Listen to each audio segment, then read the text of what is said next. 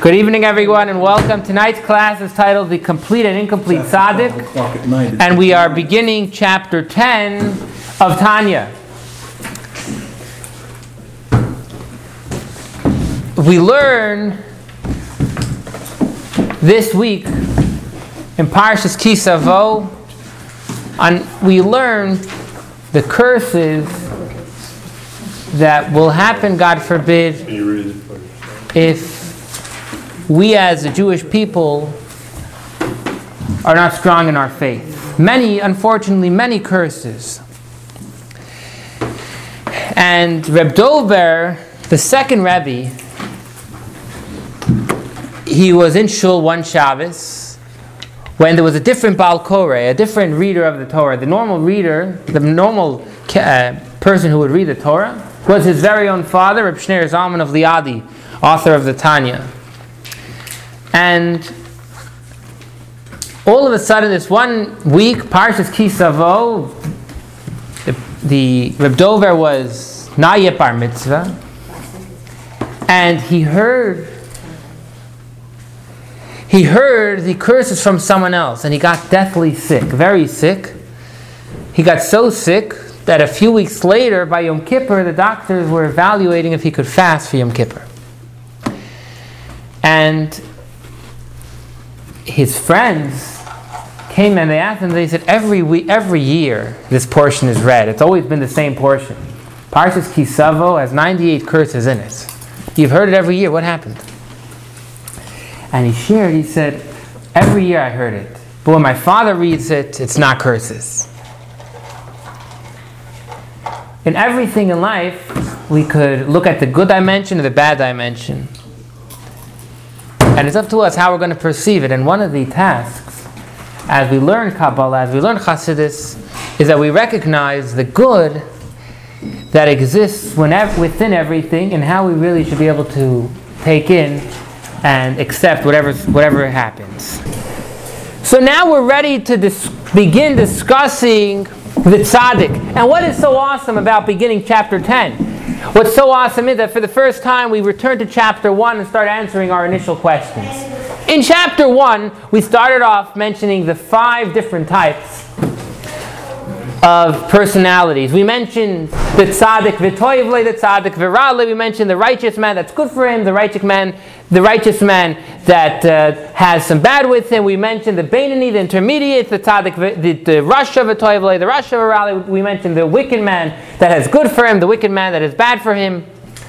Five different personalities, and we wanted to know about these five personalities. For example, the Gemara shares that there was a discussion about the Beinoni, the intermediate. And to quote from chapter 1. Chapter 1, if you could look at page number 2 in your Tanya. Page number 2 in your Tanya, bottom of the left column. It's a quote, four lines from the bottom. Again, we're on chapter 1, which is on page number 2. Left column, four lines from the bottom. In the Gemara end of chapter 9 of Brachot, it is stated that the righteous are judged by their good nature, the wicked by their evil nature, while the intermediate personality is judged by both his good and his bad, and so on. Comes along Rabbah, one of the foremost leaders of, of Judaism, one of the authors. One of the authors of the Talmud, and he says, I, for example, am a Beinoni. I, Rava, I'm one of these intermediates. So his contemporary Abaye tells him, he says, one second, if you, the leader of Judaism, is a mm-hmm. master, you do not make it possible for anyone to live. If you are an intermediate and everyone else is under you, then every, everyone else is wicked. Period. Boom. There's everyone is wicked. It's not fair, Abaye tells Rabbah. And so in chapter 1, we set the stage and we, we had proven that a righteous man, the ultimate definition of a righteous man and the ultimate definition of a wicked man, is not what you do, it's who you are. A righteous man is someone that has no evil in his heart. A wicked man is someone who, unfortunately, the evil has taken him over. That was, what, that was a stage set in chapter 1. And we said this that a tzaddik is someone who has 51% good deeds, that's only regarding Yom Kippur. It's only regarding judgment. This that a wicked man is someone who has 49% good deeds, that's only regarding Yom Kippur. And this, that uh, the intermediate, someone that's 50 50 is called an intermediate. Again, that's only regarding Yom Kippur. The true definition of a tzaddik is someone who only has good in his heart. The true definition of a rasha is someone who only has, who is, is uh, led by the bad in his heart. And the intermediate is, has a war. And now we look in chapter 10. What is the difference between the complete and incomplete tzaddik? And we could look at the example of moldy bread and excrement. Moldy bread is, is edible. If someone is in a dire circumstance, they're going to eat moldy bread. Excrement, you're not going to get close to, period, no matter what happens. And that is that is the difference between a, the complete and incomplete tzaddik. The complete tzaddik, for nothing. Just come up with a better analogy. The complete tzaddik, for nothing would he get connected to bad, even if it's a dire circumstance. The incomplete tzaddik, bad is like moldy bread. He keeps far away from it, but it's still edible. The complete tzaddik is completely removed from evil. Nothing will ever attract him. But again, the incomplete tzaddik, it's that moldy bread. If, if, uh, if he's in a dire need, he'll, he'll take it. Let's see this inside. Any questions? Chapter, chapter 10, page 40. Ah, we're going to learn a really cool thing, and I'll see if anyone could catch it. Here it goes. Chap- chapter 10, page 40. Behold, when a person fortifies his divine soul and wages war against his animal soul, so there's now a fight. You've taken the godly soul and you're boom, boom, boom, you're fighting the animalistic soul. To such an extent that he expels and eradicates its evil. Evil is gone from the animalistic soul, as we discussed. The animalistic soul is not evil. The animalistic soul is, a, is an energy, and we need to remove the evil from it. So when the godly soul has fought the evil, the animalistic soul, and eradicated the evil from the left part, and it's it is possible. How do I know? Because it's written. It's written, and you shall root out the evil from within you. Uvi arta harami kirbecha, Deuteronomy 21, 21.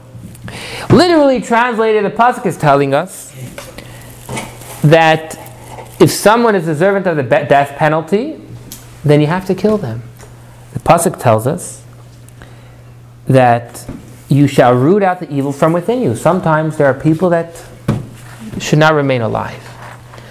But in a deeper sense, the, the verse is telling us that within each and every one of us, we need to remove the evil that, that exists within us. So when you've got rid of the evil, yet the evil is not actually converted to goodness,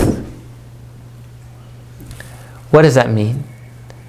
That means there's no active evil within you. But the evil that did exist has not been transformed into good. What? Well, we're going to talk a lot about it. It's actually negative. Why? He is called incompletely righteous or a, rich, uh, or a righteous man who suffers. So if you have no active evil within you, but the evil has not been transformed, then you're the incomplete tzaddik. Why? That is to say, the fact that you have not transformed the evil, that is to say, there still lingers in him a fragment of wickedness in the left part. Remember, the right part of the heart is where the godly soul is, and the left part is the animalistic soul. And the fact that the evil has not been transformed means that a, a, a fragment still lingers there, except that it is subjuga- subjugated and nullified by the good. The good has overpowered it because of the former's minuteness. This is something the Torah tells us numerous places that if you have so much good or bad, either way, but if there's a majority, the majority not only does it outweigh, but it could completely negate other items within there. Let me give you a few examples. The famous example is regarding keeping kosher. If something non kosher fell into a pot, so there's many different questions that need to be asked. But as a whole, if there are 60 times the non kosher item of kosher food, so if you have a tiny drop of meat that fell into your pot, but within your pot you had 60 times that amount of food, and you can't find the non kosher, here's the key part, because if you could find it, you should take it out. You can't. So then, many circumstances will say that the non kosher is non existent, it's nullified. I'll give you another example. The Torah says you're not allowed to marry an Egyptian. Today, you're not allowed to marry an Egyptian for three generations. Someone from Egypt. Today, for whatever reason, it's not practiced. Why? Well, what happened was that in the times of the first temple, Sancherib came and he conquered. We know we're, we're familiar, he conquered the ten tribes, the, the, the ten lost tribes. But one of the things is at the time, he conquered most of the, the known world at the time and he resettled everyone. So the people in Egypt didn't live in Egypt, he moved them. Now, of course, there were some people remaining in Egypt, but the Egyptians per se were moved to another place. So, therefore, when the majority of people now in Egypt are from a different country, we don't consider them anymore, even those few that stayed, Egyptians.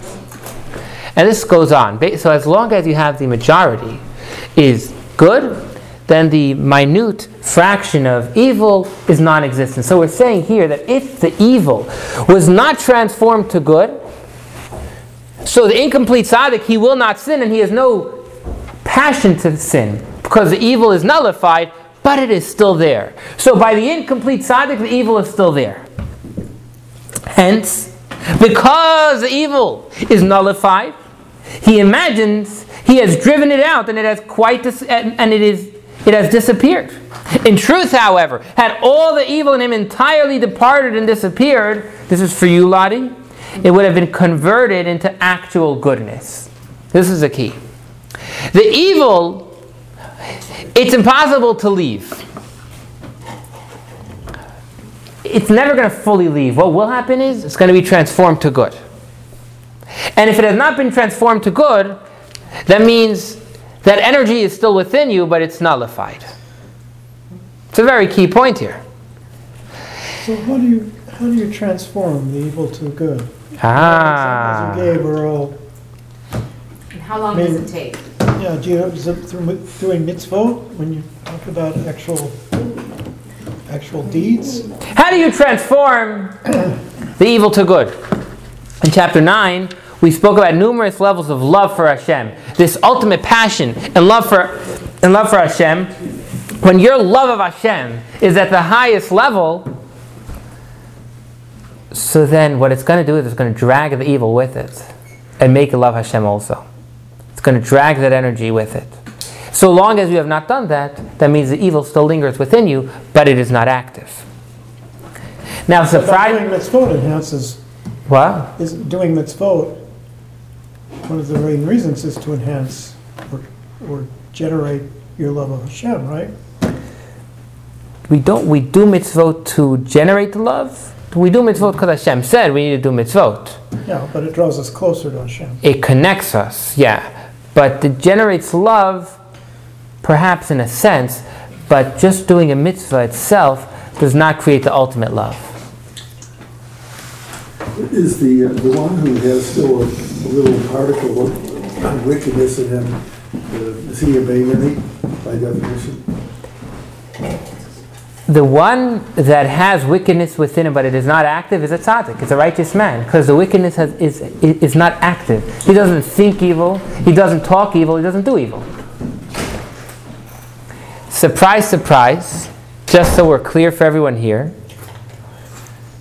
there are very few tzaddikim. We'll, we'll talk later on. The ultimate, the ultimate level, the complete tzaddik, you can count them on your finger in every generation. We're going to learn soon. The incomplete tzaddik, the incomplete tzaddik is someone who doesn't even have an evil thought. It doesn't even come up in his mind to do something negative. And this is something that I could only talk for myself. I know I'm certainly not holding there. And, and, and I just share this because oftentimes we, we refer, we say, oh, this man is a tzaddik.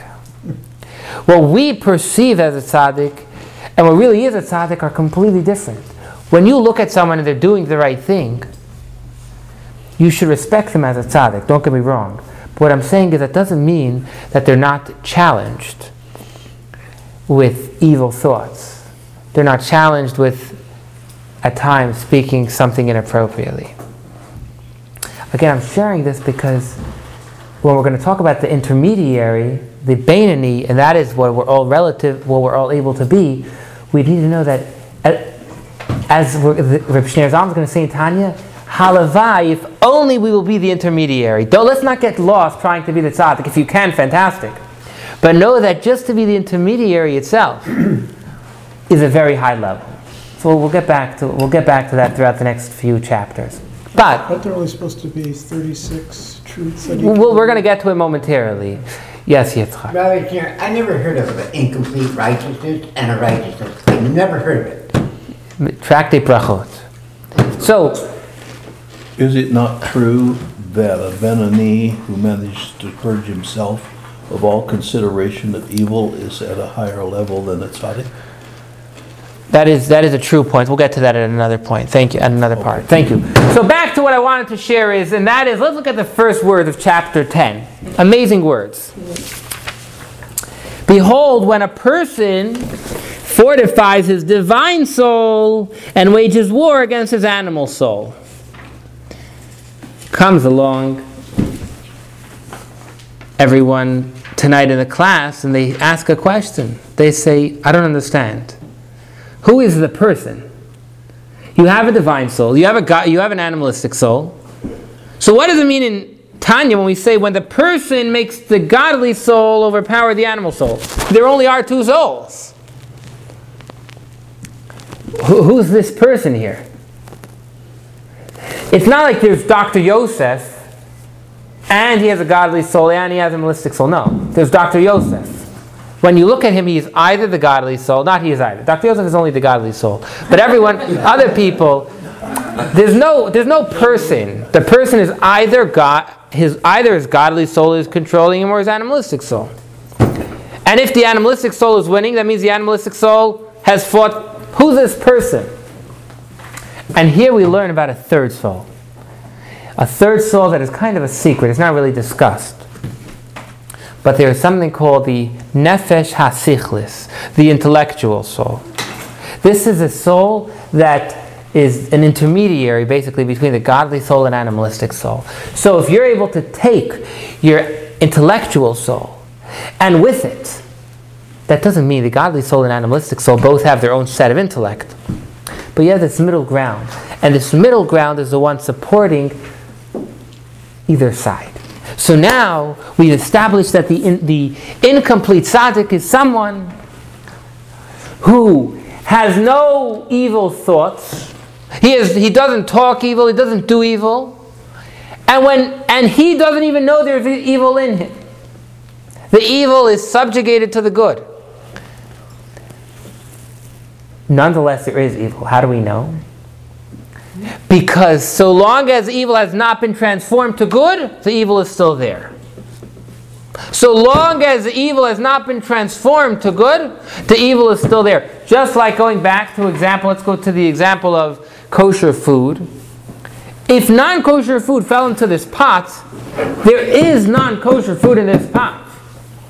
When we say that there's 60%, there's 60 times more that doesn't mean that the non-kosher food became kosher.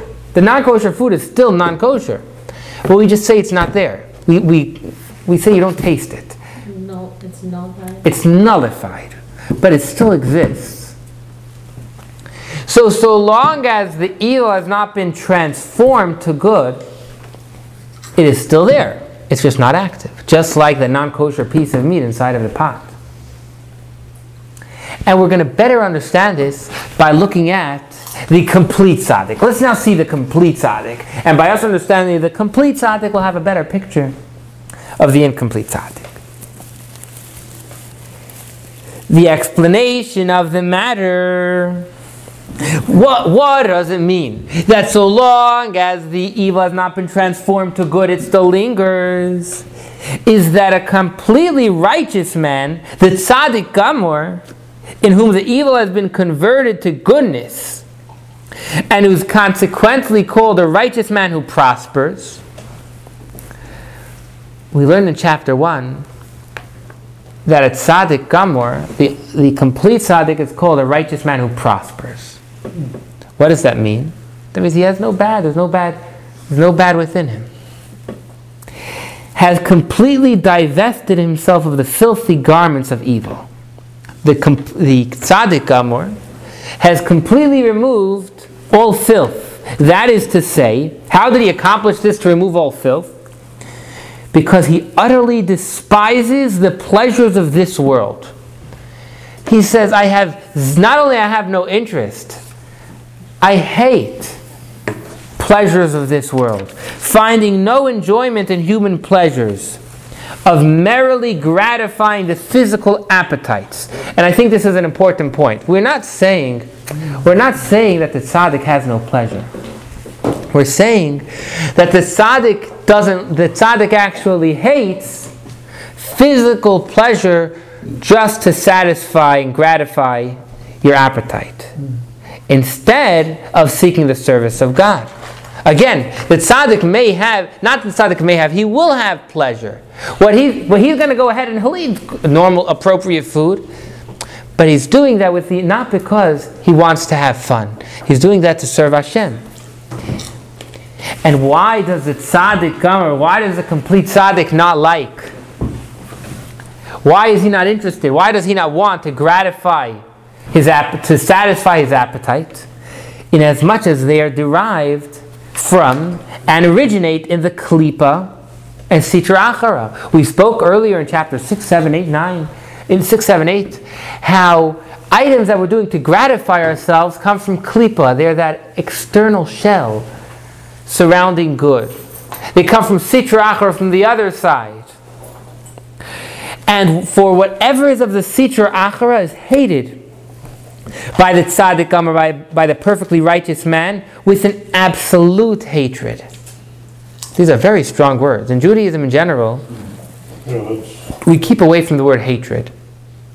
But for the tzaddik, something that is against Hashem, he truly hates. Why? By reason of his great love of God. He loves Hashem so much and of his holiness with profuse affection and delight and superlative devotion as is stated above.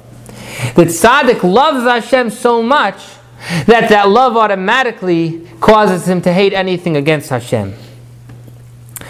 For they are antithetical one to the other. Very important point over here. You cannot love your spouse and love someone who hates them. That is impossible. If you cannot love your spouse, a husband cannot love his wife, truly love her, and truly love someone who hates her.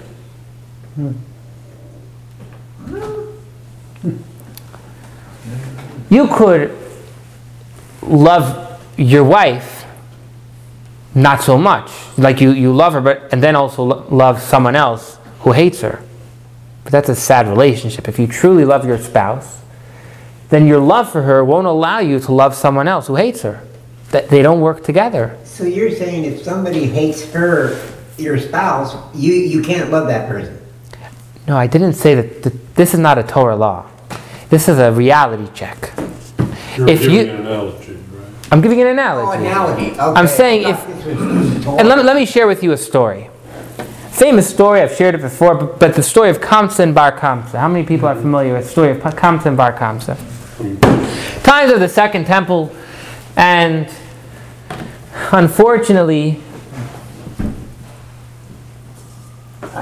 Yankel had a friend named Kamsa. He had an enemy named Bar Kamsa. And he was making a wedding. And he wanted to invite who? He wanted to invite Kamsa. And he sent his messenger to go invite Kamsa, and instead the messenger invited Bar Kamsa. Okay, Bar Kamsa, the enemy of this man, got an invitation. He thought it's a fair invitation. And he shows up to the wedding. He comes to the wedding, and his enemy sees him there. He kicks him out. He says, Look, don't. Bar Kamsa says, Look, uh, don't embarrass me. I'll pay you for my meal. Let me stay. No, get out. He says, Look, I'm so embarrassed. I know everyone here, they're all my friends. I'll pay for uh, my full table. No, he said, I'll pay for half of the wedding. Yankel takes him and literally drags him out. The man was so upset at what happened. He went and informed the Roman government, and unfortunately, because of this story, the Second Temple was destroyed. Millions of people were murdered because of this story. It involved bringing a sacrifice. But the commentators ask a simple question. They said, Why did Bar Kamsa show up? He should have known that there was a mistake. Why did he show up? He, he, he was also looking for trouble. What does Bar mean in Aramaic? So, Son. Kamsa was the father, he was a friend. Bar Kamsa was Kamsa's son. And the Maharsha tells us, he says, Bar Kamsa, the enemy, truly believed that he was being invited. Because he knew that the only way for Yankel to be friendly with Kamsa is if he's also friendly with his son. You can't be friendly with the father and truly hate the son. So Bar Kamsa figured he was trying to make peace with me. He didn't just, he wasn't trying to make trouble. He truly thought the man was trying to make peace with him. Because you cannot love someone and hate what, you know, something that means so much to them. And the same thing here. If you really love Hashem, then you can't also love things that are against Hashem. It's, it's impossible. And if you love Hashem and love things that are against Hashem, then you don't really love Hashem. It's, a, it's not a true love. Any questions? No. Gershon, yes. um, so the, the purely righteous man has, his divine soul has completely vanquished his animalistic soul, correct? Mhm. So my question is, did this happen because of what you, what you just explained? Because he hated the physical pleasures so much because it was against Hashem? Mhm. Or, or did he, or had he, al- had he already succeeded in vanquishing his uh, animalistic soul? And it, he, maybe he didn't hate the animalistic soul, but he has no use for it because it, it's almost, it's non-existent in him anymore. Good question. So how does I he guess which came first? then? how does the complete tzaddik, the tzaddik gamor, how does he go ahead and transform the evil? And the, the main idea is to know that it's a two-step process. Firstly, he has this tremendous love, and the love transforms the evil. That's what we learned in chapter 9. But what we're saying right now is that so long as you don't hate the evil, and I, again, I know it's a strong word, but this is kind of a reality check. If you don't hate it, then you don't truly love Hashem. So when we learn in chapter 9 that when you truly love Hashem, you'll transform the evil, well, we're talking about a love that is so great that anything against Hashem you can't connect with. You can't stand in its presence.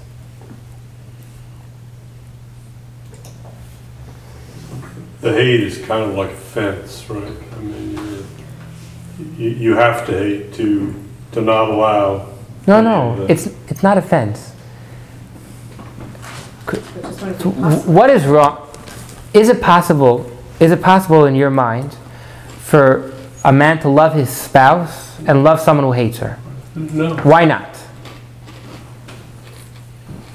because the, the, the- the two just can't Why? exist. Because the, the, the man loves his spouse, and he would not be truly loving his spouse if he loved someone who. Why? Well, that's just wrong. It's wrong. Could anyone explain to me why you can't love your spouse and love someone who hates them? It's diametrically opposed. Oh, what does that mean? It's diametrically opposed. Explain explain that. Love is the opposite of hate. And um, I guess as an analogy, the, the higher love that you attain through the awareness of how awesome God is, somehow enables your animal soul to cleave to your godly soul, and that transformation takes place. You No, no, right. But I want to go back to the analogy of the spouse for a second. So, in simple terms, why can't you love your spouse and love someone who hates her? Because they're opposite. What, what does that mean they're opposite? Because then you would, if you loved the person that hated her, then, then you would hate part of her, What part would you hate? whatever hates her. The person that Could be hates, values, it could be. But let's say the person who hates her just hates her just because, for no reason, meaning there's nothing wrong with her. He just hates her. It's also betrayal to her. Are you validating that hatred? No. You know, there's a random person that just hates her for no reason. So, why can't you love that person also? This, this had nothing to do with spouse. I'm best friend with a Jew. She's a real estate agent. She owns 15 homes in Lake Oswego, and she has a Jewish friend that came from Hawaii, and she said, she did something to me, and I told her to get lost. But I'm friends with her, and I'm friends with her. Are you saying, To love means to want to connect. Love is connection. And it's impossible to connect fully with someone and then connect with someone who's trying to break that connection. what if they're not trying to break that connection? Yeah, If it, if, if your example there, they just hate them just because. Yes. Then, in that example, I don't know that that's actually reality that you couldn't not actually like that person that still hates your spouse. Because if it's It's not a, likely, a reason but- like that of just, I hate because I hate with no real reason, then there's no reason not to still have a friendship maybe with that person. Okay, a- and, and you know what, I appreciate that point. So the analogy is not, a, is not, it's not fully correct. Uh, The correct analogy would be someone who wants to basically, let's say, hurt your spouse. Right. You know, That would make sense. That's Right. different, yeah, right, that's right. different. It'll be, it will be a lot stronger. So if you love Hashem, it's impossible to love something that is completely against Hashem and wants to go against Hashem. And so, coming back to our conversation, as so long as you do not hate evil, which is completely against Hashem, it's a proof that you don't have the ultimate love of Hashem. And so long as you don't have the ultimate love of Hashem, that means le- evil still lingers inside of you. So it's two steps again. And but it goes backwards. How do we know that there's no evil? So we have to start from the top. Do you hate evil? If yes, in other words, if you want to have no connection to evil, then that would probably put you at a complete tzaddik. Because if you ha- want to have nothing to do with it, that means it probably doesn't even ex- it can't exist within you, and then you have transformed it. But as long as you, you haven't come to hate it, so that means your love is not so strong and still exists within you. The problem that I have is like with the definition of evil. Yeah. So if you, if take an example, like, here's somebody and he has, a- there's a nice pizza here. Yeah. And here's a stale crust of bread. Yeah. So you're saying the complete tzaddik, He'd rather have the stale crust of bread because he thinks the, the pizza is evil. And, and I, I, I can't see that. I mean, I, I mean, if you're going to define the that as evil, then, you you know, it makes the word evil meaningless, doesn't it? So why do you feel that a good piece of pizza is evil? I don't. Oh, no, no, why do you feel that that's what I'm saying? Oh. Is it related to the be- physical be- because- pleasure that he's Because he says, he, he, He eschews. Yeah, he says he, he despises uh, the pleasures of the world or something. But, yeah, he despises the ple- pleasures of the world. Continue reading. It's, it's No, not no, that he finds but- no enjoyment in it, he actually despises it. It- But what does he despise? Well, he, like gratifying his physical appetite. Of merrily gratifying, correct. If his, if all he's going to do is gratify his, his physical appetites Yeah. instead of seeking the service of God.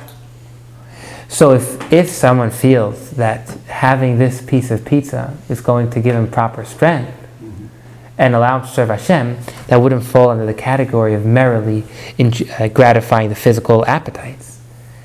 That tzaddik is someone who to just indulge in the world, he hates that. He cannot Eat the whole pie, he would just have the one piece he needs. he, he would have what he needs. He would have what he's going to benefit from to serve Hashem. He would also wash himself. So e- pizza is not evil. Not only is pizza not evil, but when you come to heaven, one of the questions they ask you is, Did you, did you abstain from this world or did you connect with it? Abstaining is not a good thing. yeah, that's, We need to be able to use out the world. And an, another example would be, it says in Pirkei Avos, et- Avos ethics of, the, of our fathers, that to learn Torah, you pass ben melach tocha, you should eat bread and salt. It doesn't mean that you should eat dry bread and salt. It means you should be willing to even eat bread and salt if that's all you could afford. But if you could afford more, fantastic. So going back here, the tzaddik is not coming and saying, if anything tastes good, get it out. I only want to have the worst bread, and I only want to sleep. That's not. That's not a tzaddik. A tzaddik is saying, I want to be able to have what I need, as long as it's part of the ultimate plan, which is to connect with Hashem and create a dwelling place for Him. so if he washed and said the hamotzi before, that would, So, well, that a- would as would validate the gratification. There's a lot, of, a lot of people that wash and, and say hamotzi, and yet they're still eating it to gratify themselves. Even a, It's a matter of having, indulging too much versus just having what you need. A tzaddik would That's- just eat you what they that's- need versus Yeah, you don't, indulging. you're not, you're not being a glutton. That's Right. part- did I answer your question, Dr. Yosef? So we learn pizza's good. Yeah. I mean, I, yes, I, I see If eaten your, your properly. point. But, but I, I'm trying to reconcile it with, with what he's, So do you mind reading, please, for us? From that is to say, three lines from the bottom hmm. of page 40, right column. Read about six lines, please. page 40. Page 40, right column, third to last line. The, um, in English, is it on 39 or 41? 41. No, 40, well, forty is in Hebrew, is a Hebrew. Oh, okay, so in your, in your, in your copy, can I see yours for a second? At least in, at least in this Right here, that copy I to have. say, yeah. Oh. In, in- in that copy, it's 39. Um, Oh, that is to say, he utterly despises the pleasures of this world, finding no enjoyment in human pleasures of merely gratifying physical appetites, instead of seeking the service of God. So, could you summarize what you just said? Um,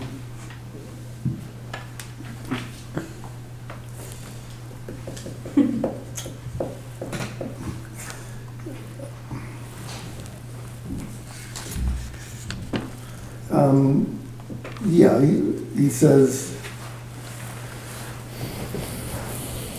uh, you should not, um, merely gratify physical appetites, but you should seek to do the, the will of Hashem. Of merely gratifying the physical appetites. So, what does a tzaddik hate? Are we saying he hates pizza, or he hates eating the pizza just to enjoy the pizza without any other purpose? Um, yeah, the, so, so would that clarify?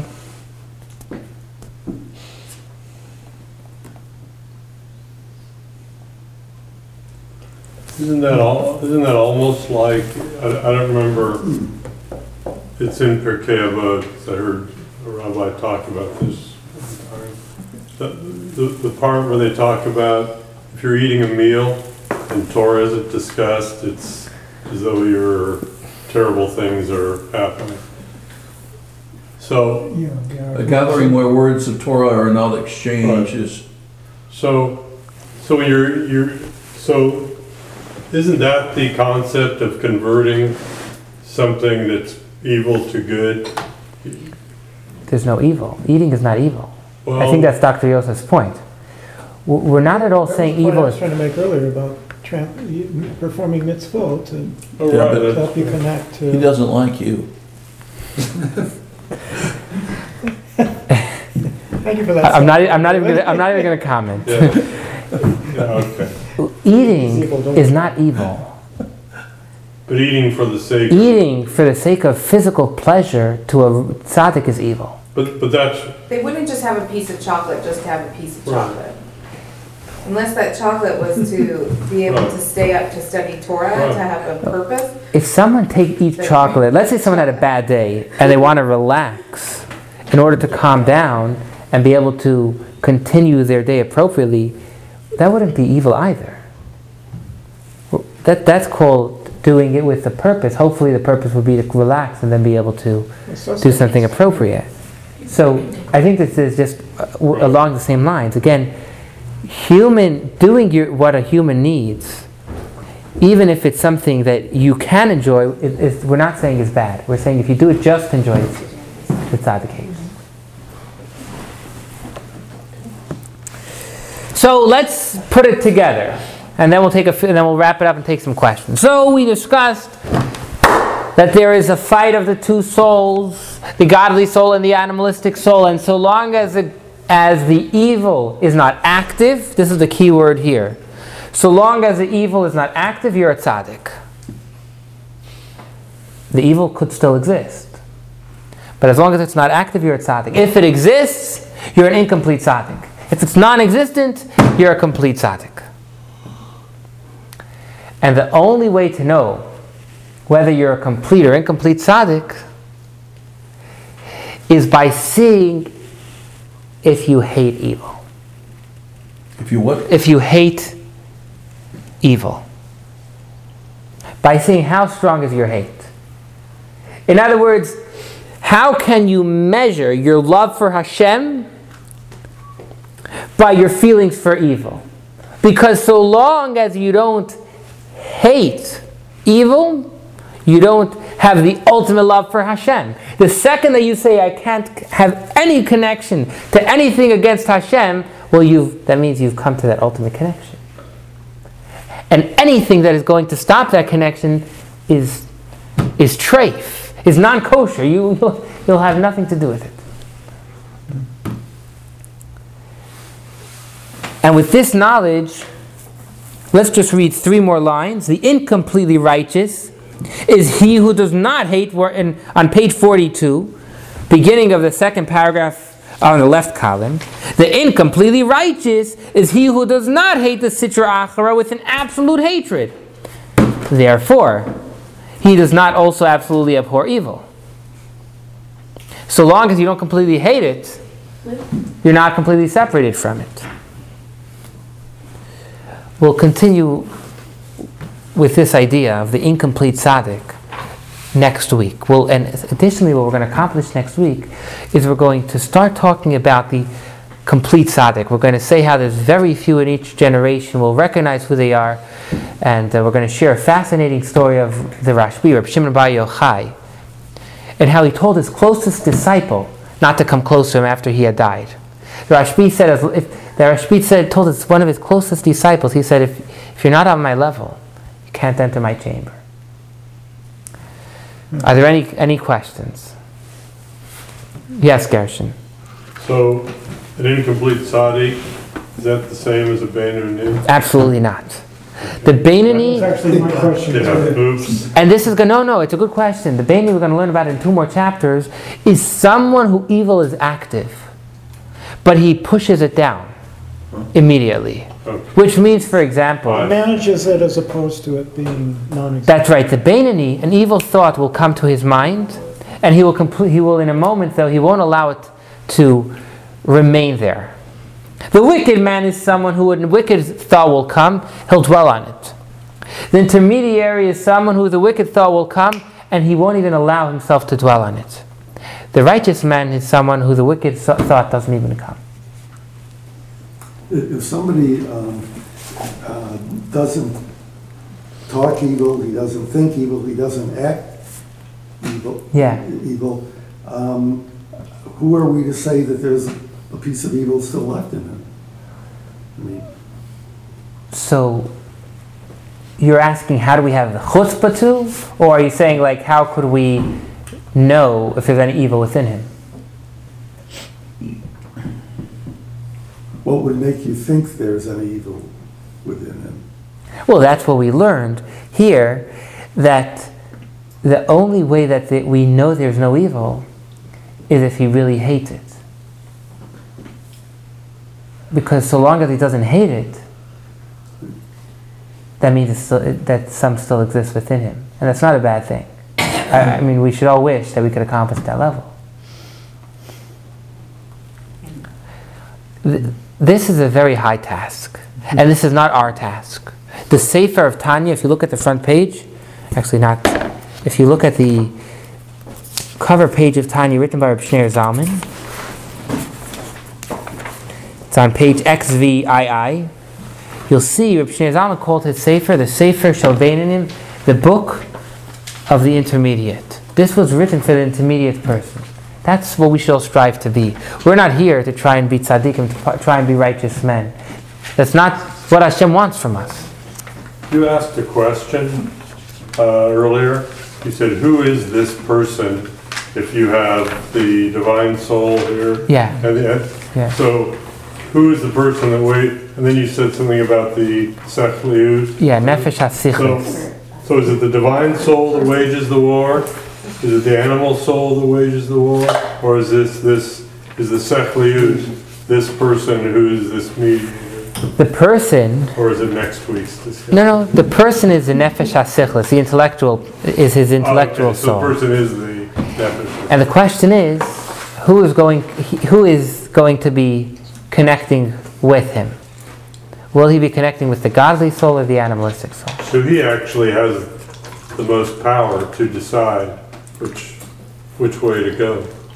Does he have? He has the most power to connect with. Yeah, yeah, he, yeah. Okay, Okay. Thank you, everyone. Have a wonderful night. thank you.